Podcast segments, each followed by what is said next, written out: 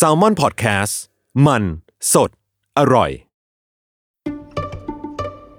แฟกต์ที่ 304 ซีกวา คือชื่อเรียกของแตงโมในภาษาจีน ซึ่งประเทศจีน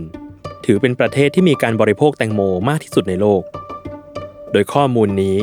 ได้รับการยืนยันจากสหพันธ์เกษตรกรและการค้าของจีนว่า แตงโม เป็นผลไม้ขายดีที่สุดติดอันดับหนึ่งของจีน มาตั้งแต่ปีคริสตศักราช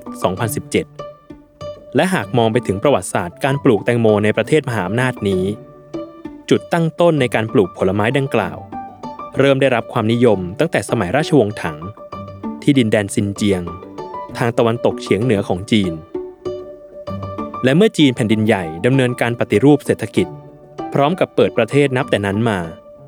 อุตสาหกรรมเกษตร ที่รวมถึงการปลูกแตงโม ก็ได้มีการเติบโตและพัฒนาขึ้นเป็นอย่างมากทำให้จีนก้าวเข้าสู่การเป็นประเทศผู้ผลิต และบริโภคแตงโมใหญ่ที่สุดของโลกในปัจจุบัน อีกทั้งคนในประเทศจีน ชอบบริโภคแตงโมกันในหน้าร้อนมากที่สุด เพราะคนจีนมองว่า แตงโมจะช่วยเติมน้ำในร่างกายได้เป็นอย่างดี